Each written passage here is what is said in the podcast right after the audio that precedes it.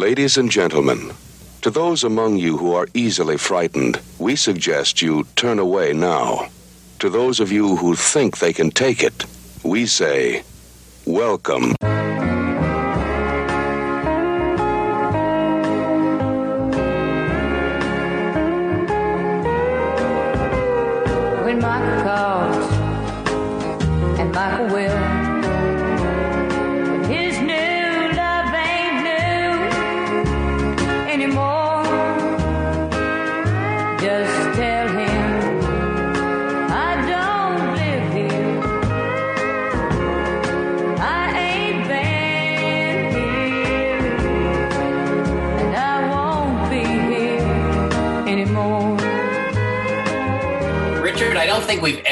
Country song. It's, it's something I am loath to do, but that was indeed When Michael Calls by Sammi Smith. It's from the 2011 album Help Me Make It Through the Night, available on Apple Music. And that sounds like a country album, doesn't it? Help Me Make It Through the Night. But I think that's a country song, actually, believe it or Yeah. not.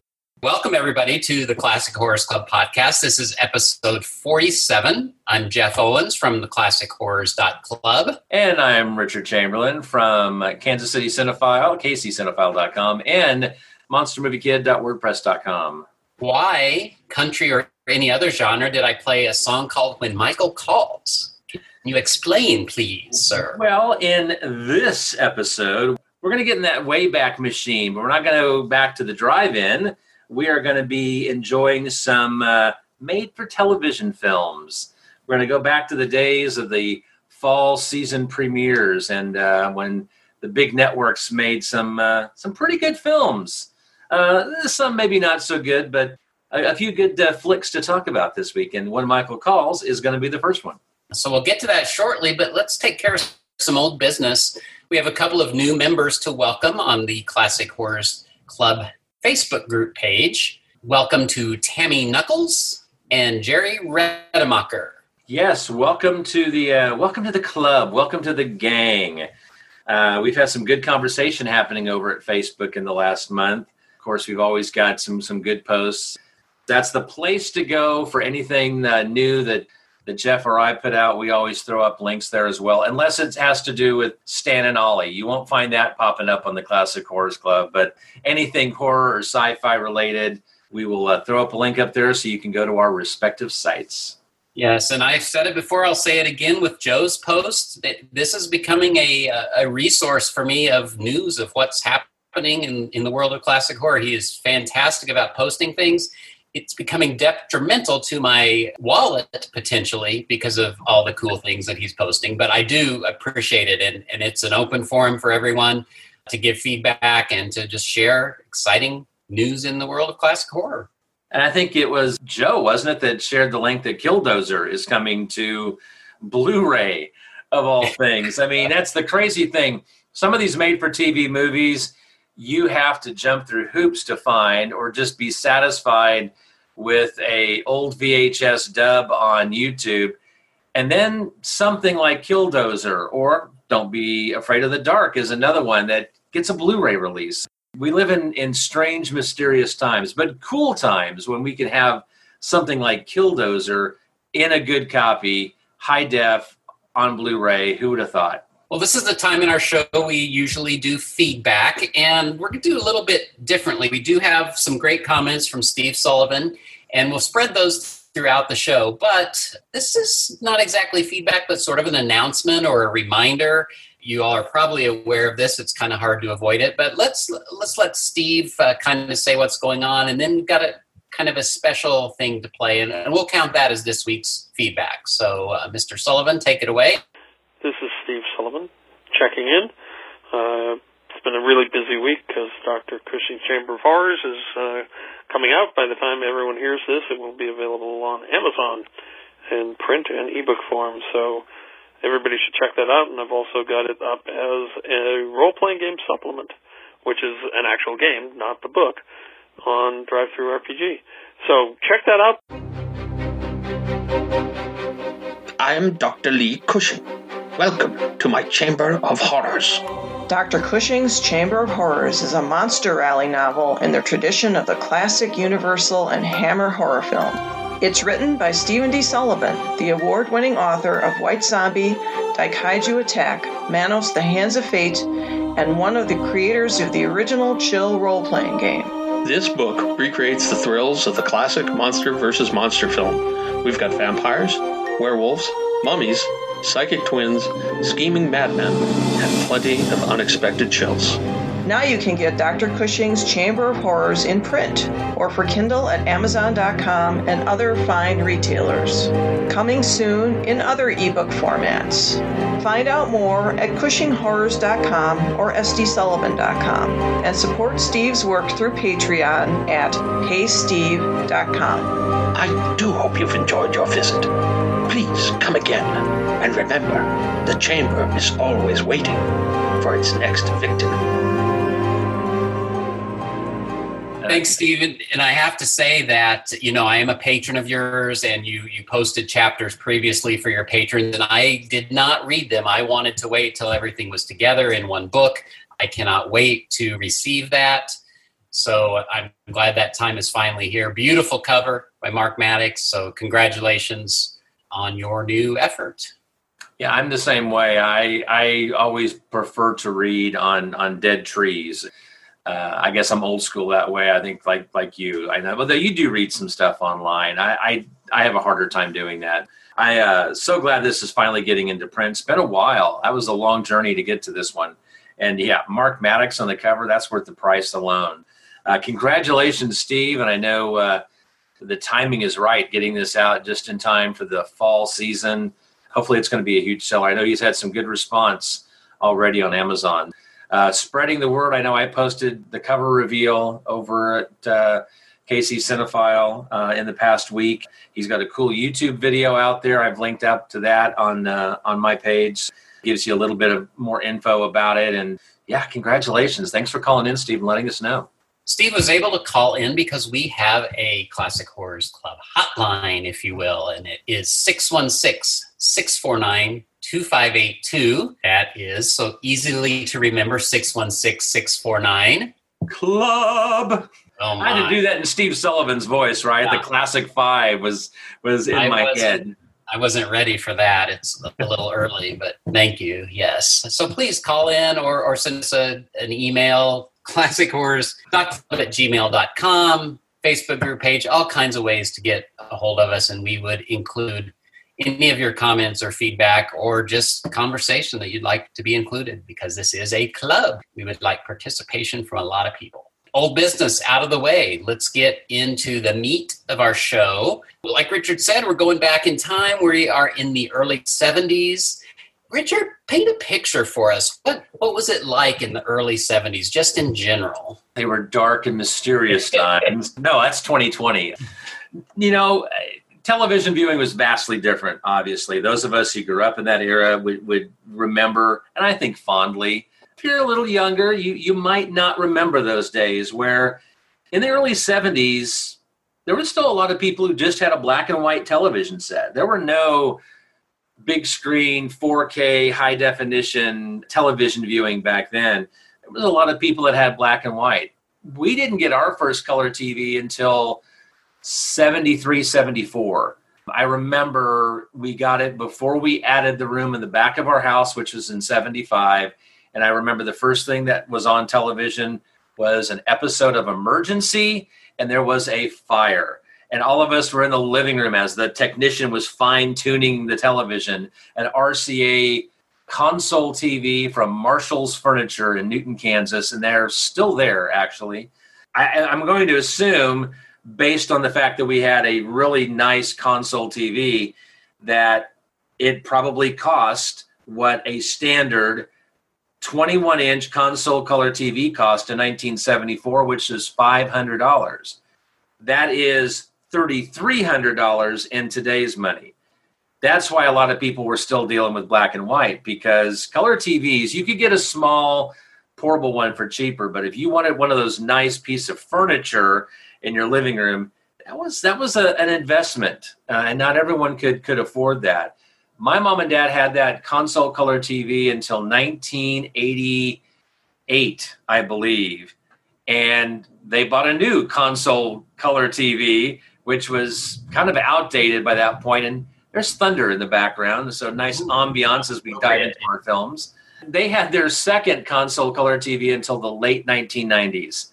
Just was like not even 25 years ago. They were built to last, assuredly. And a lot of people still have black and white was because, for example, August 26th, 1972, that was the first week that TV Guide quit putting the letters C by programs to designate that they were in color. They made the switch that week and they began using BW for black and white because by that point, obviously, by I think American television, the late 60s is when everything finally, mid to late 60s is when everything finally switched over. But there were enough shows by 1972 that they needed to, to flip it and uh, save a little ink along the way. If you watched a theatrical movie on TV, it was pan and scan. There was no widescreen viewing. You didn't get the full picture. Sometimes it, it was good, sometimes it was bad. I remember watching theatrical movies on TV back then and remember how they used to like in order to get all the the opening titles on the screen, they kind of sometimes had to squeeze the picture and if there were background people, they would be like really tall and skinny. I'm not nostalgic for those days. I appreciate being able to watch films as they were originally meant to be seen. And there was no cable TV in the early 70s. If you had cable, it was because you lived in a rural area and the cable companies back then they they only offered like other television stations from nearby areas basically giving you like a giant antenna, essentially. Most people had an average of four to five channels. You had your ABC, NBC, CBS, PBS, and maybe a UHF station if you were lucky. I know that growing up just north of Wichita, Wichita didn't get its first UHF station until 1985. Until we got cable TV, which was in 1978, there was no UHF station. So my world was vastly limited. But in 78, we got cable TV and we got Channel 41 out of uh, Kansas City. We got Channel 17 out of Atlanta. We also got Channel 13, a CBS affiliate out of Topeka. And that opened my world to so many more programs that the only, you know, again, we only had to four. And that is if you count PBS, which didn't always have the coolest stuff on there. But what about you? I mean, growing up in in uh, Oklahoma, how many TV stations did you have? Yeah, you know, I don't remember the black and white color thing. I mean, I just remember my earliest memories of watching TV were actually in the in the '60s. I mean, as I was a young, young, young child. Uh, I remember watching Batman '66. Of course, I've told stories about watching Dark Shadows when I was a kid. And then I remember, you know, like on Friday night having to get home to watch the Brady Bunch. That'd be later in the 70s. Uh, but I don't remember color, black and white, or anything. Uh, but I know a lot of these movies we're going to talk about I saw during their original runs. So it, it, it wouldn't have been on cable, it would have been on the three networks. I mean, it's hard to imagine these days, but the three networks were it. You didn't Yeah. have a million choices. And No, they they ended their broadcast day usually around one o'clock at night. UHF stations would usually go twenty four seven, maybe, and up until nineteen seventy eight, TV pretty much ended about one o'clock. Occasionally, I know ABC, our, our channel ten KAKE E out of Wichita, they would sometimes go into the later hours. Might might do a late late movie, but there was no twenty four seven back then. I mean, there was the sign off and sign on. And I remember waking up Saturday mornings. If I woke up early, especially on Sunday mornings, I would stare at the little Indian image, right? That was that classic, because the, the station hadn't signed on yet. They wouldn't sign on until 7 a.m. when they would play Davey and Goliath on Sunday mornings and uh, Uncle Bill Reads the Funnies, which was a guy and a puppet named Zippy reading the Sunday morning funnies. I have looked for a clip for that on, on YouTube and it doesn't exist. Uh, those episodes are lost to time. There was nothing on before 7 a.m. on a Sunday morning. wouldn't even been called appointment TV back then. But if you didn't see it when it was on, you know, you you didn't see it. And I can remember many times being out and knowing we got to get home because I want to watch, you know, whatever Yeah. was going to be on. Or if you didn't, you'd miss it. I mean, there were uh, VHS players and recorders, but they were expensive back in the 70s. They didn't become really widespread until the 80s. And we never had one, actually. I My first access to one wasn't until the fall of 87 when I lived with my sister. She had had one for about a year. Yeah, in the 70s. Yeah, we didn't. you missed it. You missed it. It might never come back on again. Yeah, and so any of these that uh, we talk about that I've seen, I saw then, and- and we didn't have our VCR till later. I do want to talk a little bit about the TV Guide fall preview issue because that was a big thing. Richard alluded to. We had a subscription to TV Guide, and it came later in the week, but stores would have it on Monday. So I can remember distinctly after school taking a long route home, going by the quick shop, getting the fall preview. We, would have two issues then, but then I could start going through it and and just figuring out what was going to be starting. I still have a chunk of fall. I, I had a whole TV guide collection, which I sold many years ago, but I kept the fall previews. I don't have them with me, but I'm I, I looked online and those covers are awful familiar. I think I have the actual fall previews for this these years that we're talking about. It was the Bible. I mean, this was how you knew what was on. And side note, have you seen a TV guide lately?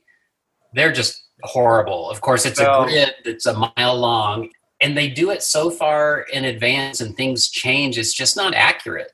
They've become a magazine because they had to out of necessity. There's too many channels nowadays for them to to have all the the various channels on there and they quit doing localized versions many many years ago so there's there's no your local affiliates or whatever they just do the kind of generic grid and side side note they are annoyingly persistent i had a tv guide subscription until about four and a half years ago because I would read the articles, but it, it became really, it was fluff and it was a waste of money. So I quit it.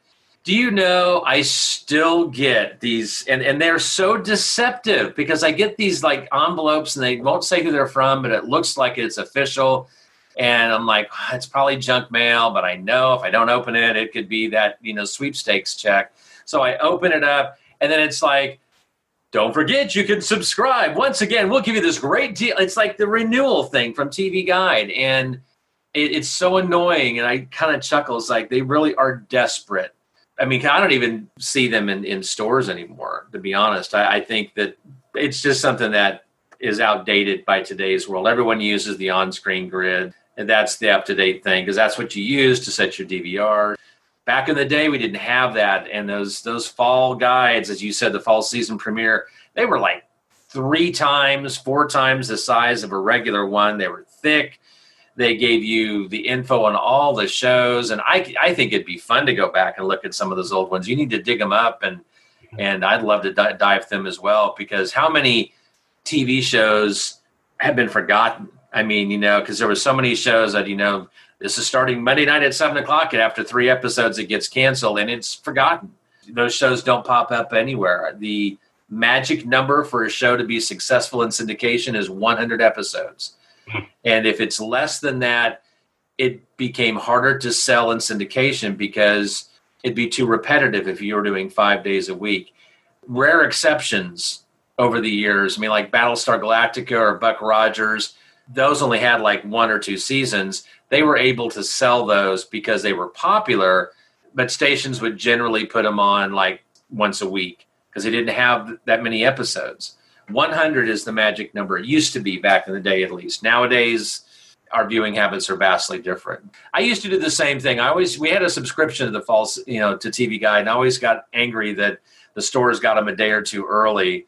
And I do remember occasionally buying one and then having two copies, and my mom would get on to me about that. She was like, "No, you don't need to do that." You know, I was like, "Yes, I do." You'd get that TV guide, and you know, you would just go from cover to cover, is like figuring out what's going to be on at what time. You know, are there any cool movies going to be on Saturday afternoon, or what's going to be playing on the Friday night movie after the news, because that's when I would see like Planet of the Apes or Beneath the Planet of the Apes. I'd occasionally see Dracula or Frankenstein it would be on Fridays and Saturday nights on Channel 10 after the 10 o'clock news. That's when they played the best movie. And that's heaven something that forbid there was a, a conflict, you know, if there were two new shows you wanted to see. But back then, pretty much, you got a, a full repeat of a season after the well during the summer. I guess late spring and summer they Yeah. would pretty much repeat. I guess now you get a repeat now and then. Eh, Well, and yeah, like you say, today's have changed so much. Yeah, like once the season was over, there'd occasionally be repeats during the season, like around the holidays and stuff. But right. Right. yeah, summer was was there were no new shows in the summer. It was all repeats, and that was your chance to to catch up because then come September, the new episodes rolled around, and then what you had seen that previous season, you would not see again until it popped up in syndication. If it popped up in syndication, and if your local station picked it up.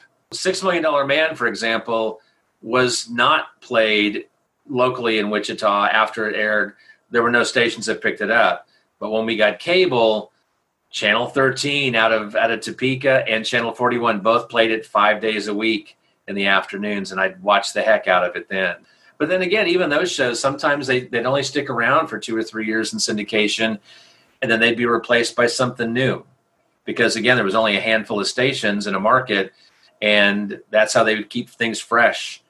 Um, some shows they would keep in their in their lineup, but other shows they would kind of end after so many years because they would get a new show that was coming into syndication, and that's that's how they kind of continued to to keep things exciting. But it was hard to watch if you had a favorite. The only exception I think was Star Trek. TV station got Star Trek, and they never got rid of it. They they would play that five days a week because it was hugely popular and people would tune in. And that's ratings was always the thing. That's what decided what they would get and what they wouldn't what they'd keep and what they wouldn't keep. You may love it but if most people didn't then you probably weren't going to see it again until it came out on vhs many many years later. And we didn't know that back then. So like you said heaven forbid mom and dad want to go out uh, and there's a movie happening. I i remember dad taking us to some new lake or whatever on on the uh, east side of Newton, and I could have cared less because Animal Crackers was going to be on CBS on a Saturday night. Never been on television before. I remember it's like, Dad, Dad, go on. Okay, this is great. Yeah, nature. Marx Brothers are on TV. I remember begging and pleading, and my dad getting so irritated, you know. But I had to get home to watch the Marx Brothers, and I was mad because I missed the first, you know, half hour of it. You know, I, I didn't have access to it any other way. Well, let's dig into some specifics. Um, our first movie is from the 71 72 TV season. I've got a few shows that premiered in this TV season, 71 72. I thought I would just list them off.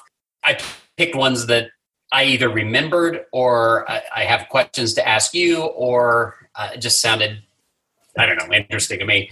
First of all, on NBC, they had the Jimmy Stewart show. I have discovered that only recently. I didn't know it back then, but Vincent Price was a guest star in one of those episodes, and I believe it just ran one season. That was a new show. Cop shows, detectives were very popular. Cannon premiered on CBS. Uh, Long Street on ABC. Uh, ABC also had Owen Marshall, Counselor at Law. NBC had the, NBC Mystery Movie, which rotated Columbo, McCloud, McMillan, and Wife. So all those like law, crime, fighting shows were very popular. Sanford and Son premiered on NBC, and it was one of only a couple new shows that made the top 10 that season. A favorite show of mine, The Sixth Sense, that premiered in 1971 on ABC. Emergency on NBC. And then the new Dick Van Dyke show, which I know nothing about. I do not remember the new Dick Van Dyke show. I, I've seen clips of it. It was, yeah, the bad Dick Van Dyke show is what it should have been called. Trying to recapture that glory from the original, and it, it lacked the chemistry. And then the last one is one called Funny Face that was on CBS. It was the only other show that made the top 10. That was Sandy Duncan. And the next season it was retooled and became the Sandy Duncan Show. I did not remember that, but once I started reading the history, I do remember Funny Face just vaguely. Anything there strike any memories for you? Um, Emergency. Obviously, that was a show I, I did enjoy a lot back in the day, and I remember when it went into syndication. It was called Emergency One, which was a thing that networks would do back then. If they put a show in syndication that was still on prime time, they had to differentiate the difference. So, like the Andy Griffith show became Andy of Mayberry, Gunsmoke became Marshall Dillon, Bonanza became Ponderosa, Hawaii Five O became McGarrett. I mean, it's just they would always kind of tweak, not all the time, but a lot of times, Happy Days became Happy Days again. They would have to change the title to help differentiate between one and the other. I, I do know a couple of shows that ended their run in early 1972. Bewitched and My Three Sons Hmm. ended their runs early that year. I did not know, doing a little research, Agnes Moorehead was actually quite sick towards the end of that run of Hmm. uh, Bewitched. Can't remember what she had, but I don't know if it was on the Bewitched or if it was something that she did right after, but she was actually wheelchair bound to uh, help her get around. So I did not know that. Anyway, one thing that was popular on on uh, Saturday morning TV, and I know we won't kind of go into Saturday mornings too much, but American Bandstand was hugely popular.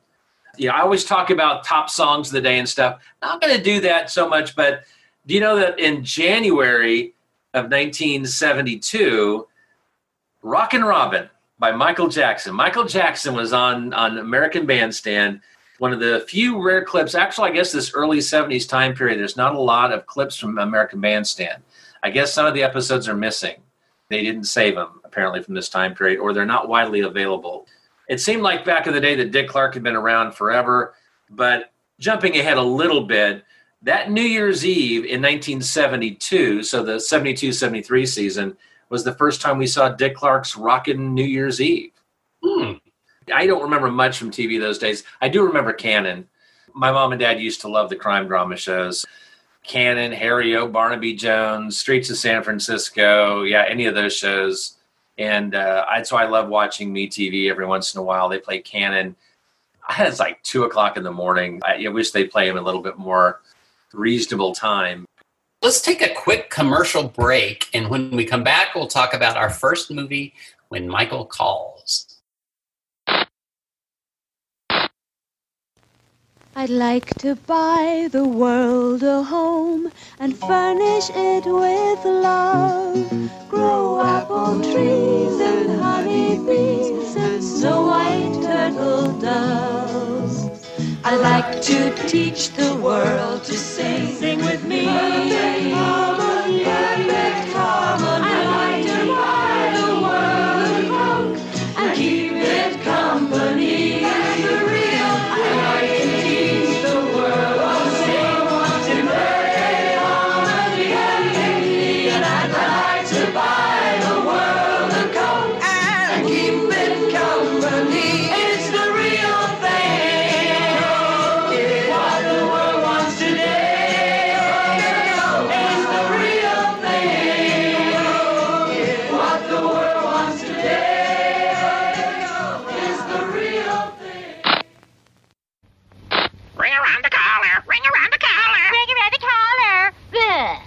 Those dirty rings. You try scrubbing them out and soaking them out, and you can still come out with. Ring around the collar. Now try Wisk. Concentrated Wisk goes right on the dirt. Its unique formula sinks in and starts to clean before you start to wash. Gets even permanent press collars really clean. Wisk around the collar beats ring around the collar every time. Pretty shirt.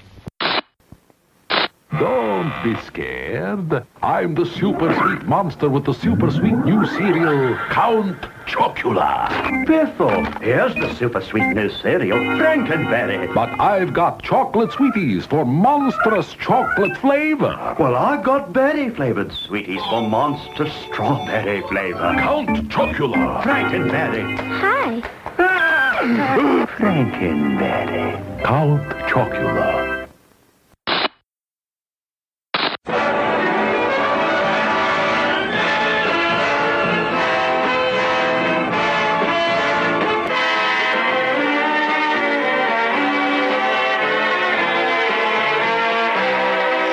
Tuesday Movie of the Week.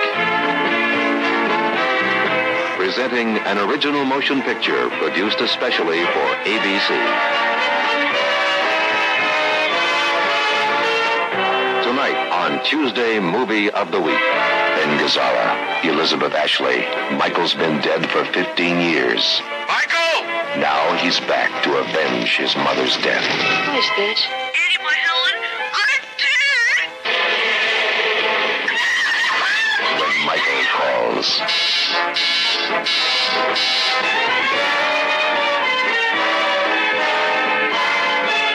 ABC presents Tuesday Movie of the Week.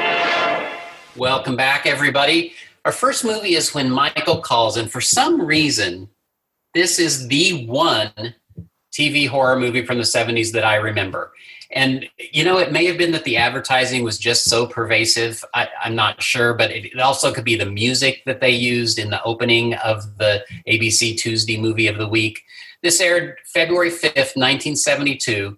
I distinctly remember the commercials, wanting to watch it. This is one of those that I would have made sure if we were out eating or something, we got to get home to watch when Michael calls.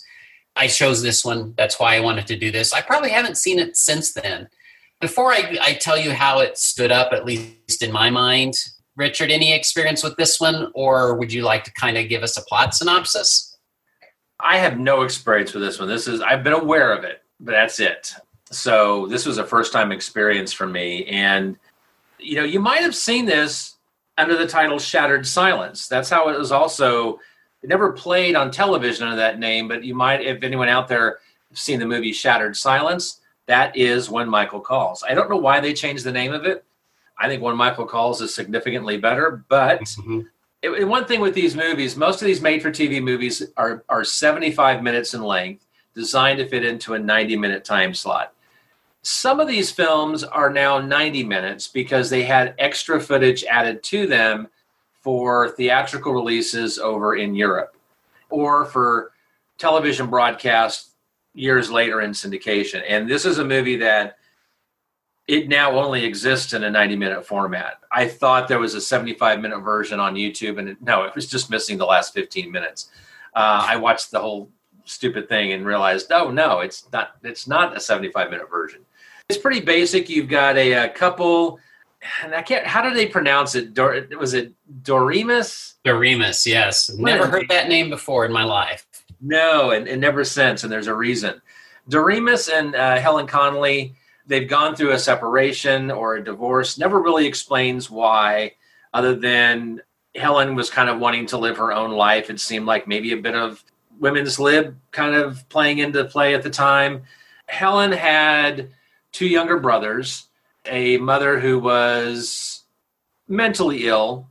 She kind of had to play the mother figure as the movie plays along, we find out that she had to eventually have her mother committed.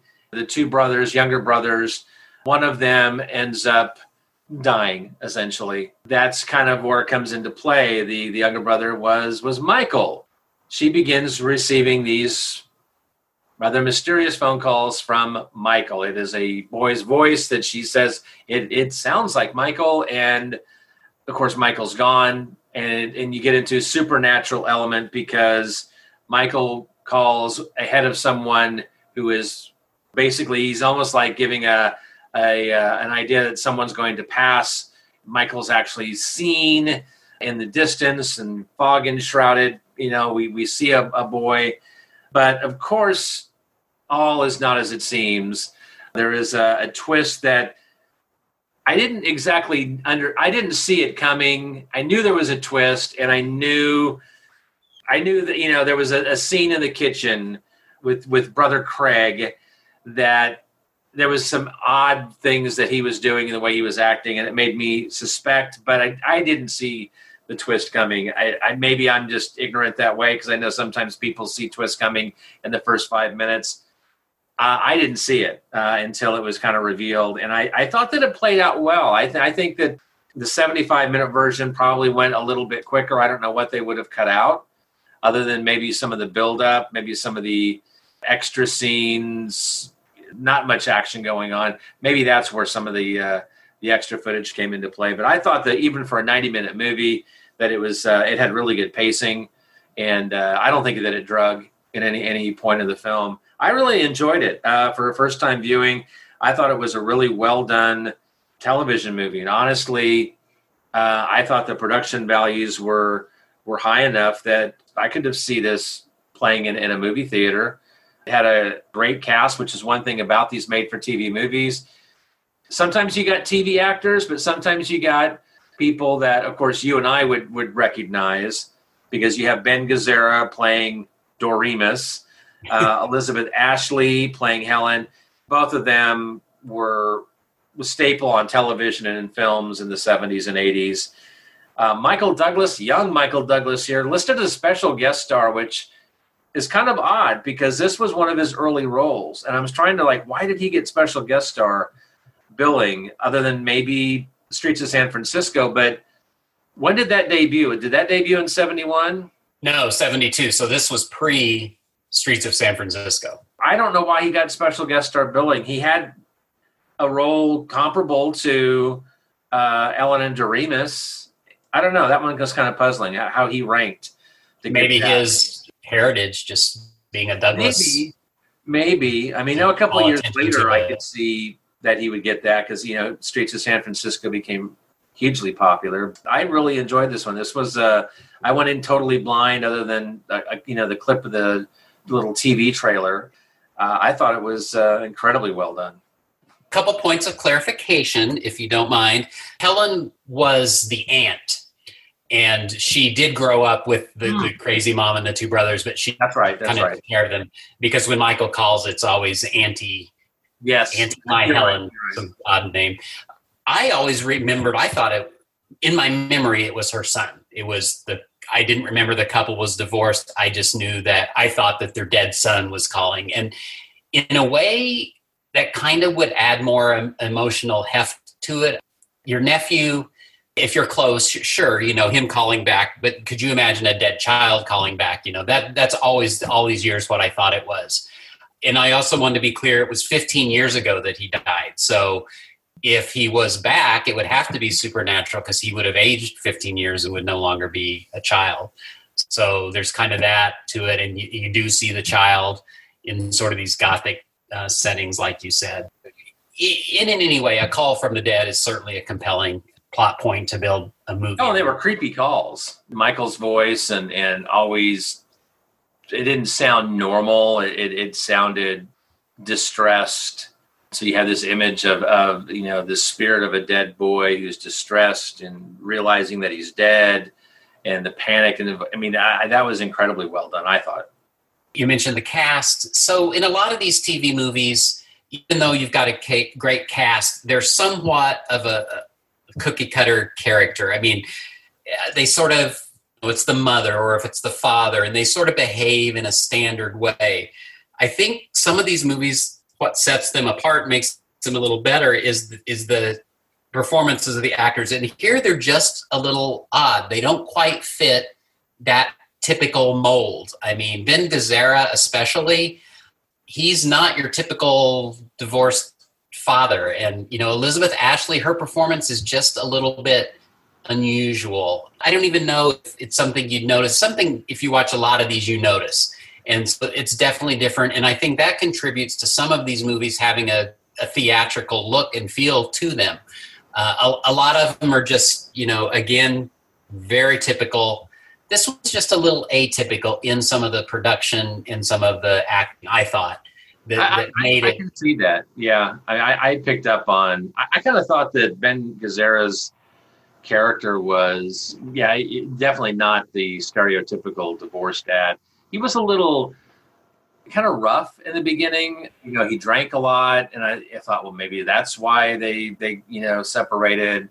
And I kind of thought that Elizabeth Ashley, I don't know, she didn't come across as a very strong lead there was a measure of independence there, obviously, but but not a not a strong independence. right And it always kind of made me wonder, is like, well, how did she even kind of get the courage to divorce him? She doesn't really stand up, and of course, you know, immediately as things begin to happen, she leans on him very heavily.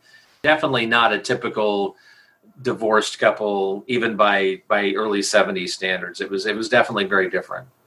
and the twist that you mentioned uh, this is one of those movies where yes it could be predictable but the outcome is so good it's the way you want it to go. And you're not really sh- you have suspicions but you're not really sure. And so you're sort of validated at the end like aha i was right versus oh this is so predictable. I know what happens. But i will say it does a very good job with the red herrings. It leads you a certain way and it you're almost so certain and, and i was like oh i'm going to be really disappointed if this is it. And then it's not so you're like whoa good. But there's a couple of those and there's a one really simple plot point i think that keeps you from thinking it's who it's going to be and then that's why you're still surprised. And i i don't know if we are, are we going to spoil it or well i can just say that the person that ends up being responsible for all of this is present during one of the calls. Therefore you think well it can't be this person because we saw him pick up the phone and, and talk it's very clever in that way and i think it's really effective. It held up for me. I, I really enjoyed it. Maybe not quite like i remembered in the details but it's, it's a good movie. I really i liked it. Yeah, I don't want to do spoilers because I think this is one that is probably people might be aware of it, they might not be, and I have a feeling that there's a, a lot of these, at least some of these films that we're talking about, are going to be new to a lot of people, and so this is one that I, I think we would both recommend people check out because you know, made for TV movies, yeah, there's some of them that are just rough, hard to recommend. Satan's School for Girls, thinking of you and others definitely and one michael calls is one of those that i think i've heard talked about but i've never really heard it reviewed per se but i think it's it's something that's easily available that's a plus. And so uh, let- let's let's not do the spoiler other than to say that i agree with the red herrings and and, and things do get explained which is a plus because we don't always get that in made for Right. Films. You do get that here. It is you get all the loose plot points are are explained and they're done well. And it, there's none that's left you like oh come on. Maybe stretching things a little bit but not not very much in this movie. This movie plays out. It, it's it's very well done. And it might have to do with the fact that it's based on a novel. John Farris wrote the original novel. You know he was born in jeff city missouri.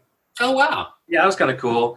He wrote the fury. He also wrote a movie I've never heard of, or a book that became a movie, and I want to know more about this Dear Dead Delilah with Agnes Moorehead. And she was written into a wheelchair because of her of her bad health when she made the movie. I want to I want to find that movie.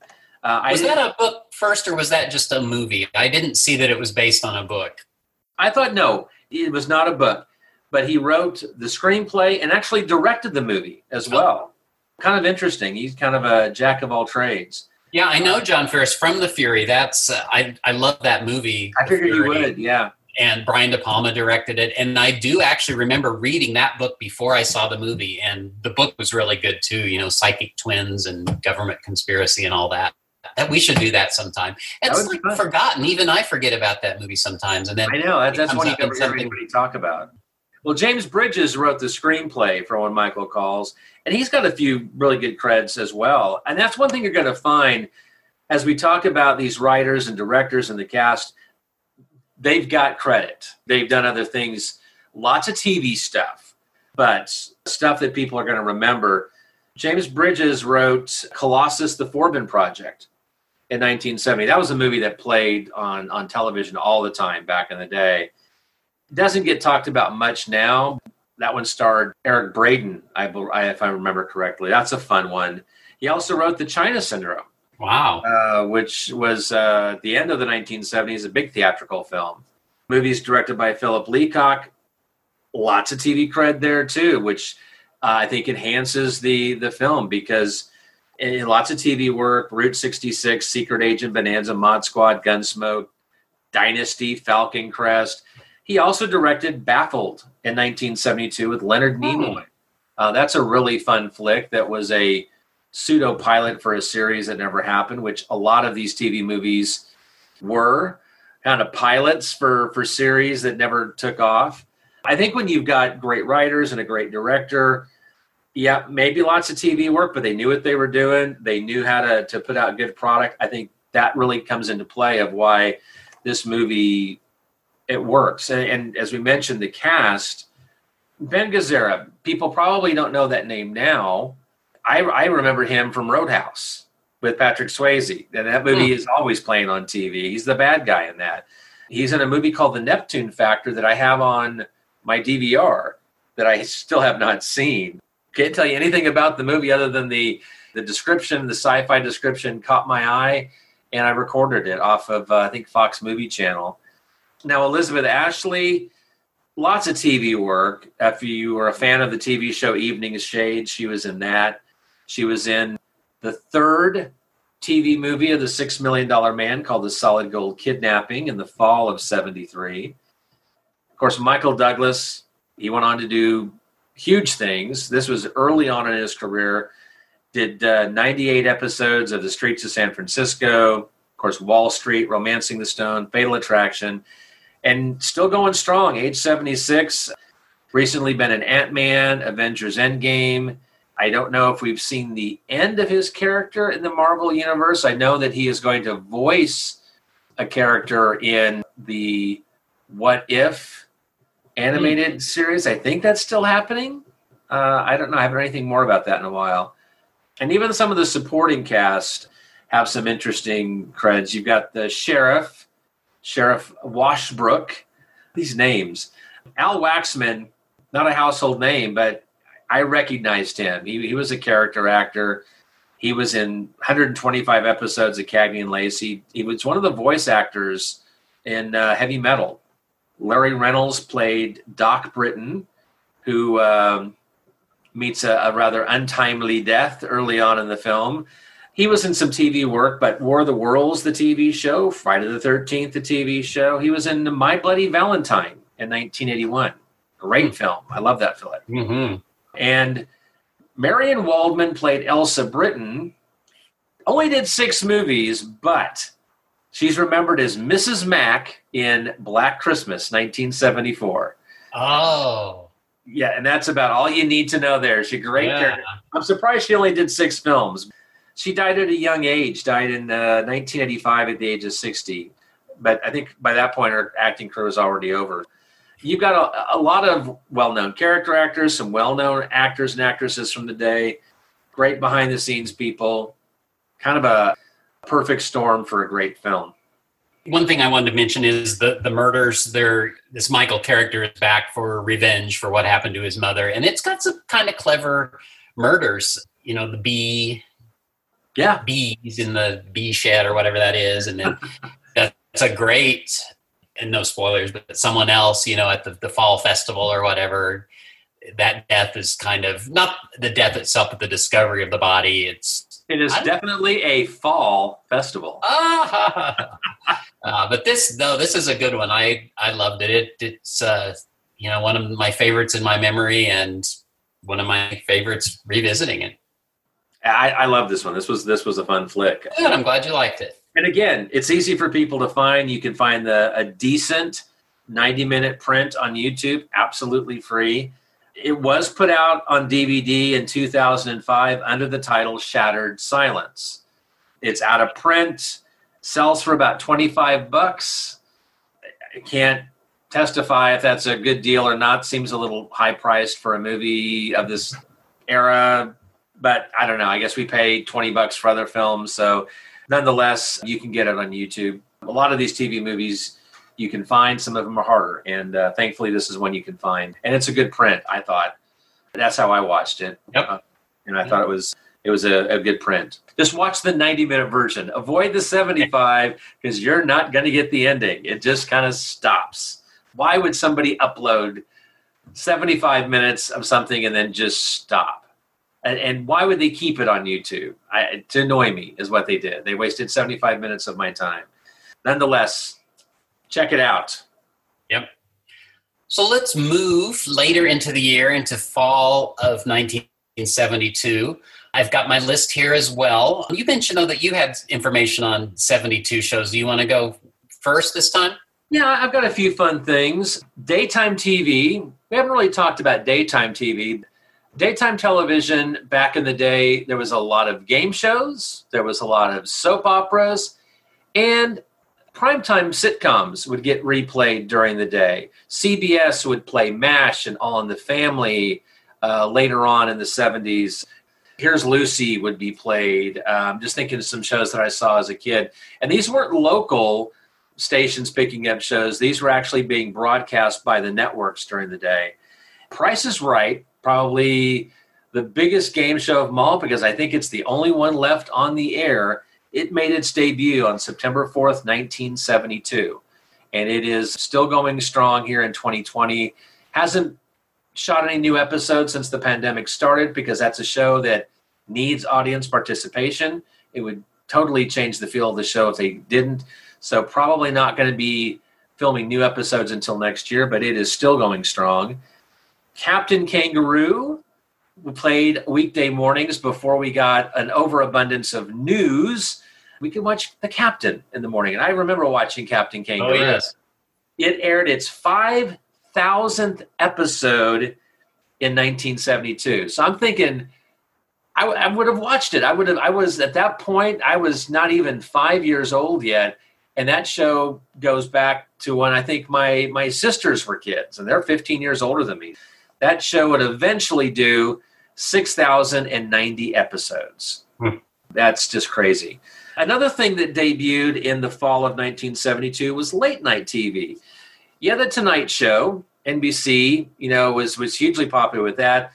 CBS started the CBS Late Movie in the fall of 1972, five nights a week, initially airing movies, and then they would eventually throw in shows like Hawaii Five O and Kolchak the Night Stalker had a highly successful run. That's really where its popularity grew. In uh, the very first week of the CBS Late Movie, this gives you an idea that they were digging into some cool archives. They played the anniversary, the Hammer film with Betty Wow. Davis, and they played the Fearless Vampire Killers. And in its first month, they played Dracula Prince of Darkness with Christopher Lee. They would play a lot of Hammer films back in the day. Mhm. So, and sitcoms too. I mean, they again, you'd see things like the Jeffersons would pop up on, on the CBS late movie. That continued, I think, until the early '90s before it got replaced. Either late '80s or early '90s when they started doing the Pat Sajak show and tried getting into late night. And eventually, of course, David Letterman became huge. Yeah, back in the 70s and 80s, I remember watching the CBS late movie. Uh, that was always uh, something, especially the, the movies would always be the Avengers and the new Avengers. They'd play those. And, you know, there's a lot of other made for TV movies were in full swing by this point. Movies that everyone talks about. Gargoyles was in 72. The Night Stalker was in 72. A movie that I've never heard anyone talk about. The People with William Shatner and Kim Darby reuniting from Star Trek. Have you ever seen The People? I don't. I don't know. That's it's hard sounding new to find. It's not a great copy that I've seen out there, and it's it's a sci-fi flick about these super intelligent kids. William Shatner plays the vet, and, and I don't even think he's the lead. and there was, of course, we did get some TV movies that were geared towards kids. There, there was there was a Daffy Duck and Porky Pig movie back in the day that played Oh, around wow. this time period. Mad Mad Monsters from Rankin Bass was a prequel to the Mad Monster Party, which was a classic from about five years earlier. I know I didn't write it down, but around this time period, the after school special was also a big thing, which was late afternoon television. And it would preempt local programming, which always irritated me when the after school special came on because if it preempted something that I wanted to watch, and I was like, wait a minute, I'm not watching my show today. It's the after school special.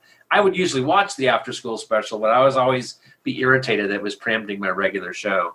That's some of the stuff that I have. What new shows? I'm sure you have what what shows were, were coming out in the fall of 72. Yeah, yeah. So we mentioned Streets of San Francisco. That came out on ABC.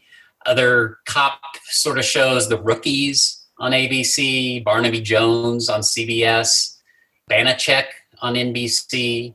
ABC also had Kung Fu You mentioned a couple shows that aired, or at least you mentioned MASH. Well, MASH previewed in the fall of 72. And do you know it was not in the top 10 or top 20 its first year? So that's a show that really grew in popularity over its. Yeah, I was surprised. And and shows the Waltons that premiered in 72 and the Bob Newhart show, those weren't top 10 shows at first. That Now, those did premiere top 20. And of course, they'd eventually become top, top, top. But their first years, you know, were not the biggest hits. It took them some time to grow. It's kind of interesting because like MASH was based on a movie. And so you Mhm. thought that it would have kind of a natural built-in audience. The Waltons was of course had been a movie the year before. It was uh, the Christmas story Yeah, the Homecoming. which was hugely successful. So you I kind of odd that that they didn't build on that, you know, that success initially. Interesting. Now, Maude was a top 10 show its first season, as was Bridget Loves Bernie. Do you remember Bridget Loves Bernie? I do not. No. Yeah, I remember that. Yeah, that was on Maude was CBS. spin-off. So Maude, Maude would have had some of the All in the Family crowd because she was originated on that show. She you always forget about that. Maude was what was she? Uh, Edith's cousin, I think. You talk about two polar opposite characters. How they could be cousins is beyond me. And I remember some of those early Maude appearances. Maude versus Archie was he met his match when he met Maude. And then finally on NBC, Ghost Story. And am I correct? Did, did Sixth Sense morph into Ghost Story? Or were those two separate shows? Uh, no, separate shows. Ghost Story mor- morphed into Circle of Fear. Oh, okay. Gotcha. I knew there was something there. Sixth Sense ended up being retooled and put into Night Gallery. Night Gallery. All right. All right. So that's uh, 72 flipping through the fall preview TV guide. Let's take another commercial break and come back and talk about our second movie, The Devil's Daughter. Aren't you glad you used Dial? Dial picks you up and takes you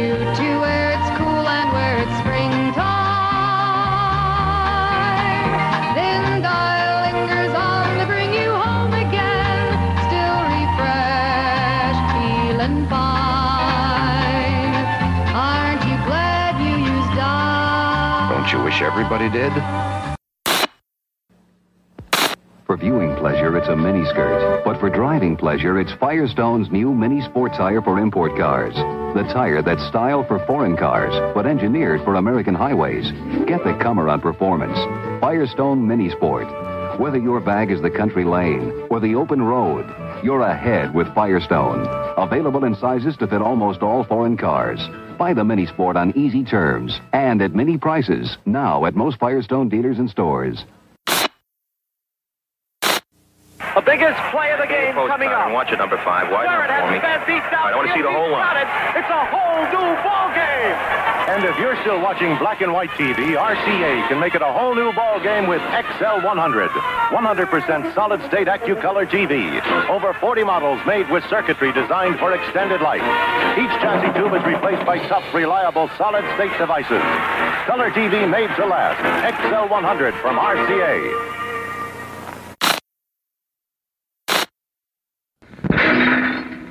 Shelley Winters, Belinda J. Montgomery. Are you still having your nightmares? How did you know about that?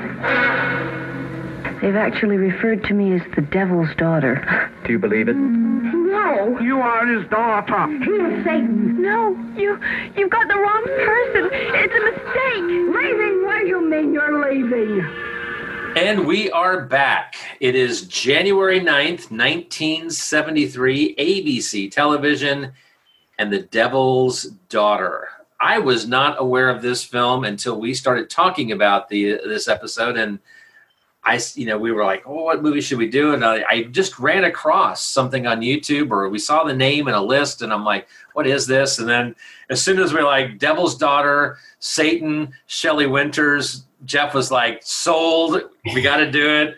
Totally going in blind on this movie, and what a fun flick! Again, yeah, maybe a little predictable, but so much fun in this film. And again, I, think a lot of it has to do with the cast and with some of the the seasoned people behind the scenes that knew what to do and how to to make a, a good flick. And this is a movie that I guess had a little bit of life. I- I mean, it. it uh, I think it was on uh, the USA Network back in the day, but somewhere along the way, the movie's kind of slipped through the cracks and has kind of gotten for you know it's been forgotten almost. I've just never heard anyone talk about this in recent years, and it's even available on DVD. Oddly enough, this is a movie that you would think would get talked about more. You want me to do the the brief synopsis a little bit? I'll, I'll do it, I guess, too, Okay. if we take turns. Yeah, and I do want to say, I, yeah, shame on me. I do not know why. There are multiple reasons I should have been aware of this movie. Uh, and did you even mention Jonathan Frid being in it? Dark Shadows? I mean, yeah, I don't know. And you say it's predict. I mean, this is a very short synopsis. Yeah, I mean, the, our our lead Diane Shaw, Belinda Montgomery, or Belinda J. Montgomery, is uh, the devil's daughter. Her mother made a deal with the devil years ago, and she is coming of age, and it is time for her to claim her throne as the, the princess of evil. So it, it's about her awakening to that fact, uh, her learning about it when her mother dies, and, and Shelley Winters playing Lilith Malone leads the coven, I suppose, and and and these people want to marry her off to the prince of uh, the prince of Endor. Uh, he's not an Ewok though. He he is a a, uh, a human being or a demon. I when I first heard that, I was like, "What is that? Did they say what I thought they did?" The little Ewoks are going to come come bouncing in, you know, and uh, yeah, kind of do a Princess Leia. The whole question is, you know, is she going to escape this coven, or is she going to meet her destiny and and inherit the the throne? The fun is the journey getting there. Yeah. Uh, it is a little more predictable than when Michael calls. I, well, I, I will say predictable, but not all the way throughout. It was more predictable at certain points.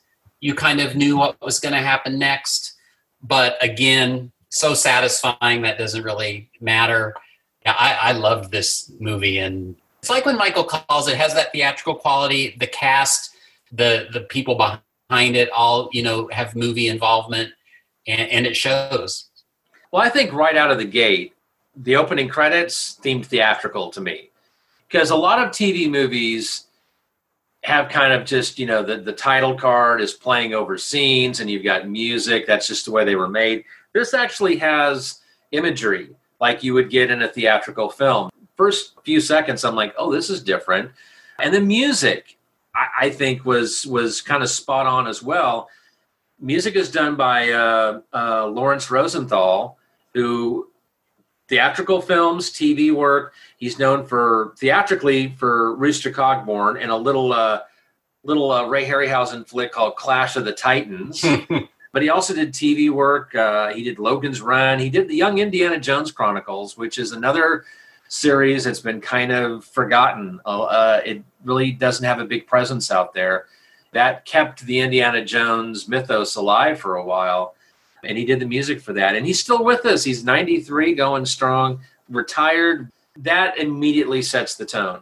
And then you've got the church scene and uh, a woman uh, with you know which is of course alice shaw as we would know diane ladd misspelled l-a-d Yeah, I don't know Uh, why. or maybe she did that. Maybe she was going through a phase of like no I, i'm l-a-d lad. And she's got the rosary and then of course we have father mchugh comes along and clearly sees that she's troubled. And shall i say it? Star trek reference. Uh, we're going to have a couple in this film. No doctor who references that i found so I, i'm sorry. Ian wolfe is the actor who plays father mchugh. He's a character actor 304 credits to his name busy actor classic monster cred he was in Mad Love, Return of Dr. X, The Invisible Man's Revenge, TV cred, shows like The Invaders and Night Gallery. And yes, he played Mr. Atoz in the next to last episode of Star Trek All Our Yesterdays. He was the mad librarian who was trying to get Kirk, Spock, and McCoy off into the uh, Atavachron and, and sent them to the past. And he had multiple people. And of course, Mr. Atoz was a play on the library thing. It was A 2Z. That's how they came up with his name. Anyway, I always love seeing him pop up because, like, immediately, that's Mr. Atoz. And Diane Ladd, of course, again, well known now. Lots of TV work back in the day. Big Valley Ironside, Gunsmoke. But she was also entering her theatrical phase. Shortly after this, she was doing, uh, or around this time period, she was doing Chinatown. She played Flo in Alice Doesn't Live Here Anymore. Right. Then she played the character of Belle Dupree on the Alice TV series. Uh, I had forgot that, that she played two different characters. Also in Something Wicked This Way Comes. People will recognize her, though, as being Grandma Nora in Christmas Vacation. She's one of the, the, the grandmas that, that pops up. Doris Roberts and her and she is part of our annual Christmas viewing, and everybody's because Christmas Vacation is so hugely popular. Uh, she doesn't last long in the film, but she she gets a, a very memorable death early on. Two mysterious men visit her. She is clearly distressed. I guess a s- spoiler: she's quietly laid to rest, shall we? Well, not so quietly, uh, in a rather interesting early twist because she's got a gun that she is shooting at this mysterious figure, and when she shoots it, she ends up shooting herself. We don't know who this mysterious figure is, other than it's a uh, man with uh, black shoes and he's got crutches because he needs help walking. Why could he need help walking? well, we will find out in the final moments of the movie, some 75 minutes later. And then, of course, I mean, you want me to keep going with the cast? I mean, I, I can if, if you want. Well, I yeah, let's do. I I want to talk about Lucille Benson. I know her, and I don't know how. And, and you know, I look at her credits, and she's been in you know everything. But she's a very memorable character actress. Great character here, Janet Poole. Her sister Margaret Poole is an African American. They have a cat that uh, Janet has a black cat, and Margaret has a white cat. Just Yeah. an odd little touch. Again, puts Oh. More into it than needs to be there. But I, I just love th- those two and, and her, Lucille Benson in particular, in this movie. Do you know her from anything in particular, or just like me, sort of she's been everywhere? She's a character actress. Yeah, she. I probably have seen her in countless other things. She just kind of always pops up as a supporting character and has a unique quality to her that is like, yeah, that you know, it's. There's just certain character actors that when you see, it's like, okay, and they play the same character essentially.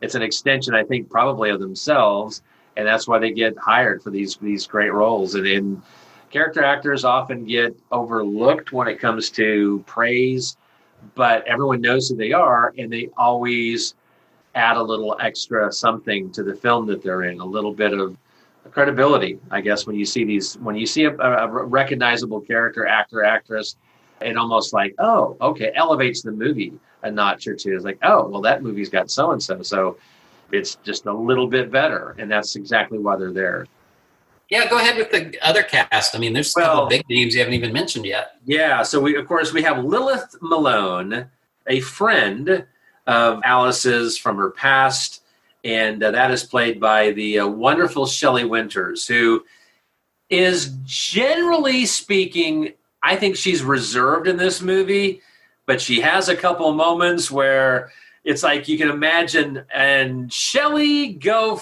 full force, and then she just snaps. Since you mentioned that, my favorite scene in the movie is jumping ahead a little bit. So Lilith invites uh, Diane to come live with them. She's not doesn't live in that city where her mother died, and so you know she's thinking of moving there, but she goes and stays with her. But then, you know, the father uh, knows that's not a good idea and kind of encourages her to get a roommate. So she meets uh, this girl, and she's going to move in with her. So they're talking, and she says, "Well, I haven't told you know Lilith and her friends that I'm leaving. I'm not sure how she'll take it." Instantly, and this is editing, and it's Shelley Winters, but Shelley Winters jumps up into the screen and shouts, "Leaving? What do you mean you're leaving? Your mother would have wanted you to stay." So that's an example. Of, I mean, it's hilarious. It's it's scary. Oh, yeah, she it's goes- perfect Shelley Winters, and it's just awesome. Yeah, she goes batshit crazy. I mean, she does. She just she just like flips the switch and she just goes nuts. It's it's classic. If you don't know who Shelley Winters is, please crawl out from underneath your rock. We've talked about her on the show before. What's the matter with Helen? Whoever slew Auntie Roo, we may talk about her again in the future if we do the Poseidon adventure, which I have a feeling you would like to do. And of course, Ma Parker from Batman, one of the lesser villains, but nonetheless, Shelley Winters, incredibly well known actress. and I Uh, want to say, and I apologize for keep interrupting you, but we're talking about Shelley Winters.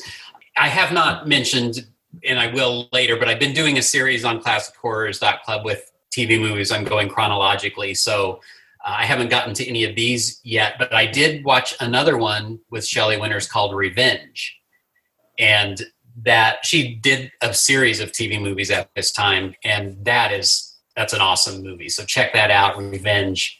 I believe from '71 uh, with with Shelley Winters. Yeah, I saw you. Yeah, and this I- just sealed the deal for me. Like I, I've, I've always loved Shelley Winters' Poseidon Adventure. That's who I think of. We've talked about that before. Uh, Who Slew Annie Roo, one of my favorites. You know, I've always kind of liked her, but for some reason, seeing her in this, it just clicked, and now I am all out Shelley Winters fan all the way. I want to see anything I can that she's in.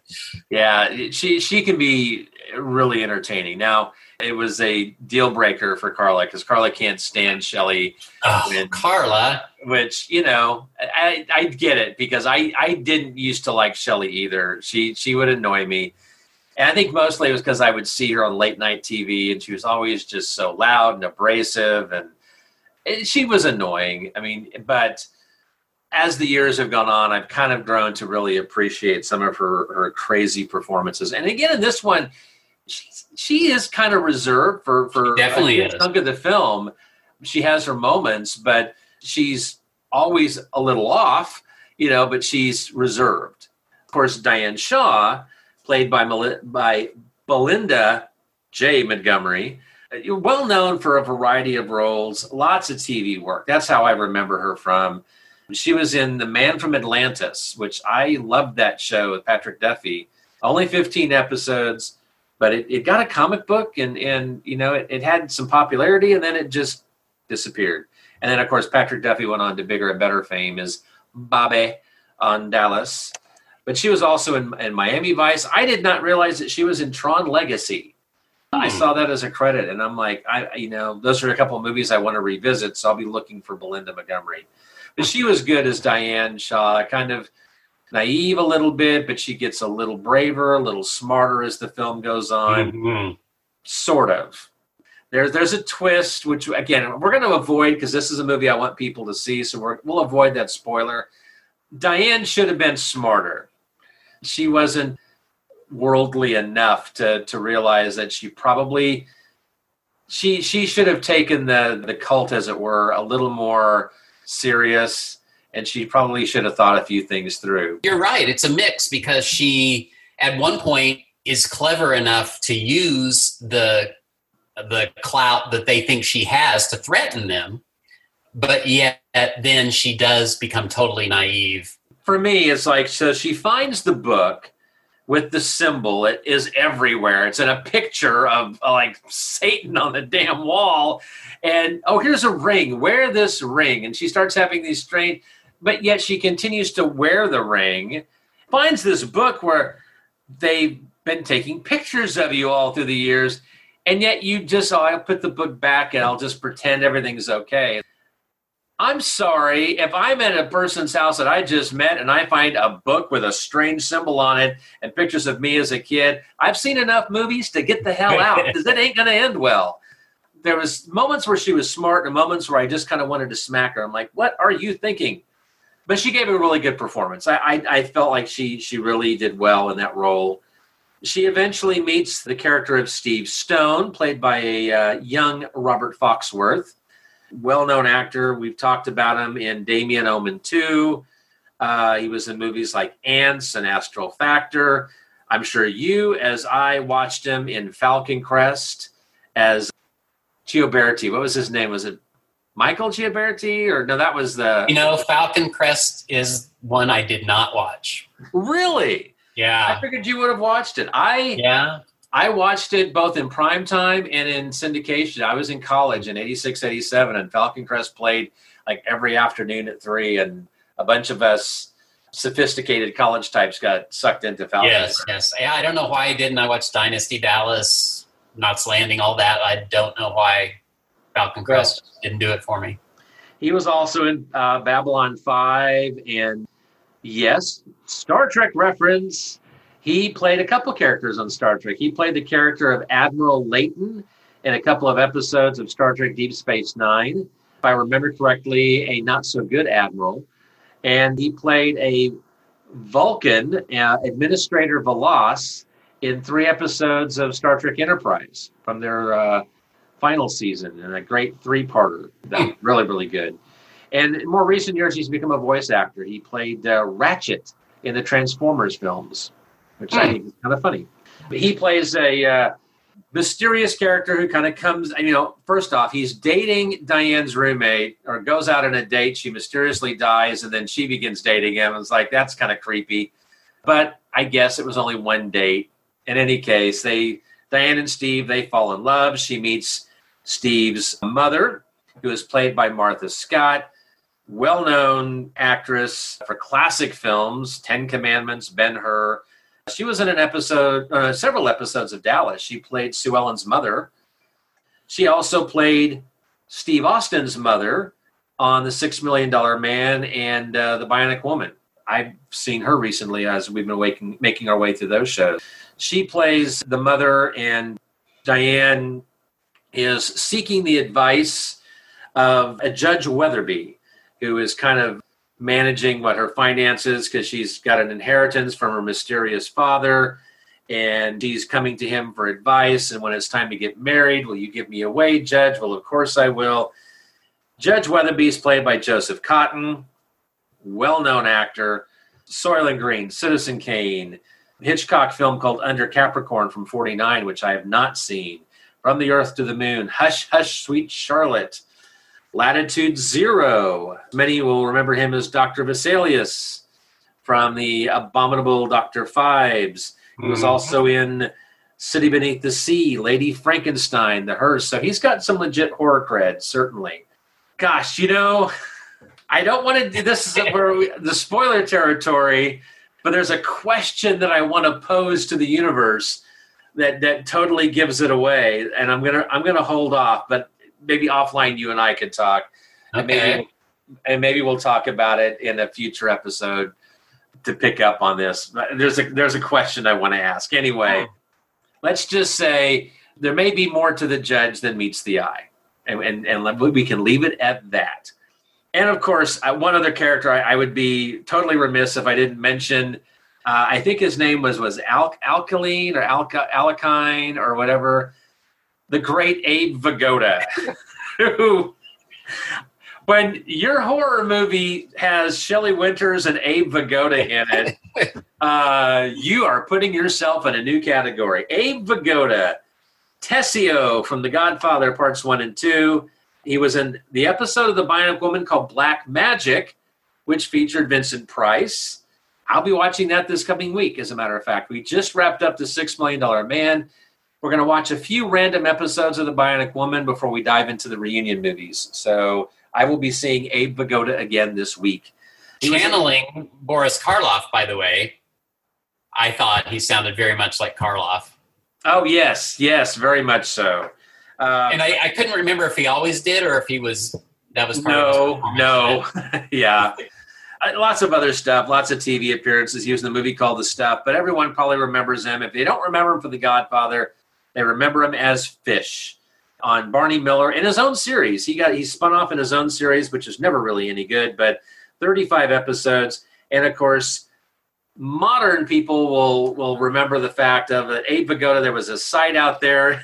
Is Abe Vigoda still alive? After some reports of his death, there had to be a website created to let people know that Abe Vigoda was still alive. We finally lost Abe Vigoda in 2016 at the age of 94. A character actor popped up in so many appearances over the years and doesn't have a huge role in this one, but it's memorable when we see him pop up and kissing the hand of Diane Shaw. And I don't know if I was a woman and Abe Vigoda starts trying to kiss on my hand, and and I'd be a little creeped out. So Well, also since he's an expert in dance or something, you know, I mean, yes, Abe Vigoda and dancing. I've always I've always compared the two. Obviously, there's a strong connection. yeah, um, gosh, it's such a great cast on screen. You had great people behind. You got. did you not even mention? Have we not even mentioned Jonathan? Oh my god, I skipped over. Yeah, I was waiting to, to throw that back to you. Also, the, a good segue. So Abe Vigoda was on what show? Oh, Dark Shadows. Exactly. And who else was on Dark Shadows? Jonathan Frid. Okay, Jonathan Frid. He played a minor character you might not remember him called Barnabas Collins. So he plays Mr. Howard. He plays Lilith Malone's servant, butler. No, no, no, no. Her chauffeur and companion. Yes, chauffeur and companion. Unfortunately, mute Mr. Howard. Um, and you know, I I would argue, and you, Steve has a comment about this when we play his voicemail after this, but I think yes, he may be mute and we're missing his voice. However, if you watch him with his eyes, and Oh, yes. the I I don't mean role like the character, but the the role in the story, the the, the plot point that he represents, and his eyes, his movements. I think it's a very strong performance, and he's very very good in it uh, because he does have to express himself through his eyes and through his, his body movement, and he's fantastic in this. yeah, I, I, I totally agree. I, I do. It's like part of me is like, man, they couldn't give him one line. You know, I felt it's like he, he I, kept thinking of like Bela Lugosi at the end of his career. Those roles he would not have one word to say, but the expressions of his eyes really is where he is is able to do something with the role. I kind of wish though that maybe he would have been able to speak maybe at the beginning of the film and maybe once he started maybe trying to talk to Diane because clearly he wanted to protect her maybe then Lilith did something to make Yes. him mute and then he could have done the expression with his eyes maybe in the second half of the film I, I wish they would have been able to do that I would have liked Yeah, to- I absolutely believe he did. He could speak at one point, and he did something that they cast a spell or took away his voice. I was sort of thinking at the opposite. I don't remember what happened, but at one point I really thought, okay, I get his backstory. You know, this happened to him, but he's somehow going to be released at the end, and we're going to hear him talk. Uh, but that would have been cool happened. too Yeah. great seeing him in the film. I think this was his first post Dark Shadows television role, and he only had it one would have been because Dark Shadows ended in '71. and he only had one other film role after this, besides his little cameo in, in the Dark Shadows movie, the movie called Seizure in '74, which I'm not familiar with. Yeah, Oliver Stone. Yeah, Oliver Stone's debut. Beyond that, Jonathan Frid did keep busy, didn't he? Do stage work and things Mhm. like that. Yeah. yeah, but as far as television, he was kind of done after this. Really, well, this was his last TV role. Seizure was, I think, a theatrical film. Yep. And then he kind of left the Hollywood realm and, and went a different route. Great seeing him pop in again, adding to an already interesting cast of, of familiar people and uh, a fun character. Honestly, I was like, as we said, could have been uh, played a little differently, but he does a wonderful job with his facial expressions and his eyes. Yeah, actually, one of the probably the better parts of the movie. I think small role, but well played and, and very well done. How about Uh, behind the the scenes? We got some heavy hitters there too. we talked about Laurence Rosenthal and the music. So we've got written by Colin Higgins, who, interestingly enough, Colin Higgins didn't have a lot of cred, but boy, what he did, memorable. Seven credits officially. Harold and Maude is the movie that put him on the map, and he. I was reading how he he wrote that basically while I forget what job he had now, but he had some job where I mean he was uh, basically scraping. He was on his last dollars. He was writing Harold Maude, and of course that becomes hugely successful. Other movies in the '70s, he did Silver Streak, Foul Play, which is a great Chevy Chase, Goldie Hawn film that kind of doesn't get remembered much today. Nine to Five, that Lily Dolly, that little Dolly Parton flick, you know, that still gets talked about today. Maybe a little less so, but the best little whorehouse in Texas, Burt Reynolds and Dolly Parton. And then, uh, you know, it was like, well, what has he done lately? Well, sadly, we lost him in 1988. He died of AIDS at the age of 47. I guess really still kind of the early days of the AIDS uh, epidemic. Nowadays, he, he would certainly have survived, but back then, uh, we lost so many great people. He certainly had a very promising career ahead of him based on on some of the big movies that he had written. Sad that we lost him, but certainly well remembered for the films that he did. The director, I, I'm gonna. Do you know that how to pronounce the name? I I don't know if I know do, but I know how I say it, and I enjoy saying it. I'm going to throw it to you because I butcher names all the time on this show. So, how would you name? How would you say the director's name? I would say Jeannot Szwarc. That sounds perfect. I'll go with that. Lots of cred here. 19 episodes of Night Gallery.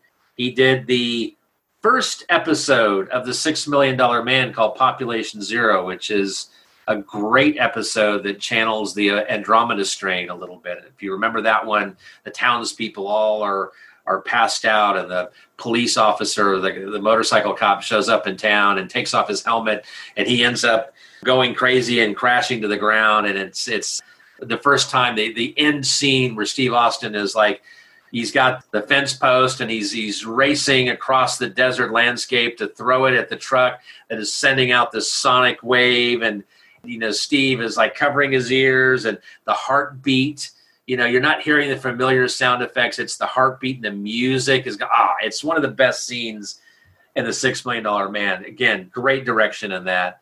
Jaws 2 somewhere in time supergirl tv shows like heroes smallville fringe supernatural. Lots of, of, of incredible credit there. So many great people on screen great people behind the scenes. Another perfect mix, a perfect combination for uh, a really, really fun, uh, really fun flick. You mentioned Night Gallery a couple times, the, and you also mentioned the painting in this. Very much reminded me of Night Gallery, and they really focus on that painting in a lot of shots. And that's a cool painting. It reminded me of Night Gallery. This could have been, I suppose, an extended episode of Night Gallery. It could have, yeah. I mean, it, it, it, did have a, a feel, and some of the scenes in it, you know, which were a little bizarre, like the the party scene that turns into the dance, and where they all then reveal to Diane as like, "You're our empress," or you know, and our queen, and whatever they called her, and that was that was just a really creepy but well done, surreal, dreamlike sequence. And that reminded me a lot of Rosemary's Baby, especially that yes. it's sort of a fisheye lens and Shelley and Abe are there, and someone's wearing weird glasses, and they're kind of crowding towards the camera. Somewhere in my mind, I imagine there's like a, a gathering where Shelley and Abe and Burgess Meredith and, and Ruth Gordon are all hanging out. Talking about their their good buddy Satan, you know that that'd be a party and a half to be at. Best way to see this is to get the DVD. It's on YouTube, but it's a rough print. I didn't think the print on YouTube is that I think it's on like is it QB or something else has got the movie, but it, again, it's it's not a good quality. The DVD is is is good quality. It's from CBS Home Video. It looks though like it could be uh, a bootleg, but it is an official video. I watched your copy of it. You thankfully sent it to me. I appreciate that greatly. How much did you pay for it? Mean, I, I saw it was like it was like twenty five. Yeah, yeah, that's that's what I saw. The going price was which seems again a little pricey for a 75 minute movie that has no extras. Although I don't know what you could what extras they probably had from a 75 minute TV movie, but good quality DVD is the way to go. I, I, I didn't find it anywhere else on the internet. Don't watch the rough print. Spend 25 on the DVD or find a friend who has and borrow their copy. I'd be happy to share it and, and send it to somebody if they want to see it. Devil's Daughter, two thumbs up for me. I love the heck out of this one, and people need to discover it. It's a movie that doesn't get talked about, but should. It's fun. It's got a great twist ending that, again, you could kind of see coming. Still fun, done really well. Again, very Night Gallery esque. Yeah, that was that's a that's a good comparison. It really does seem like a, an extended episode, just the way things play out. Very well done. All right, let's let's listen to what Steve said about it real briefly. I hope I didn't spoil uh, all of it, but uh, he did take the time to leave comments. So let's let's hear it. The Devil's Daughter I saw fairly recently, and uh, I was disappointed it didn't have more Jonathan Frid in it, and disappointed that he, as I remember, he's mute in it, and John's voice was just a wonderful thing, and don't understand why they would do that. But uh, other than that, it's it's actually quite a good TV movie. There was uh, a lot of great TV movies in the 70s. It was really the golden age of them, especially for horror movies. Thanks again, Steve, for that. Rich, I'm having some technical difficulties here. I, it, you know, you mentioned it's storming there. It's raining here as well. I think we're getting some interference with the antenna or something. I'm I'm trying to adjust it. You're kind Oh, of you- buzzing out on me. Maybe we need some tin foil around the rabbit ears. I think maybe Yeah. might, might help a little bit. I need to check into this.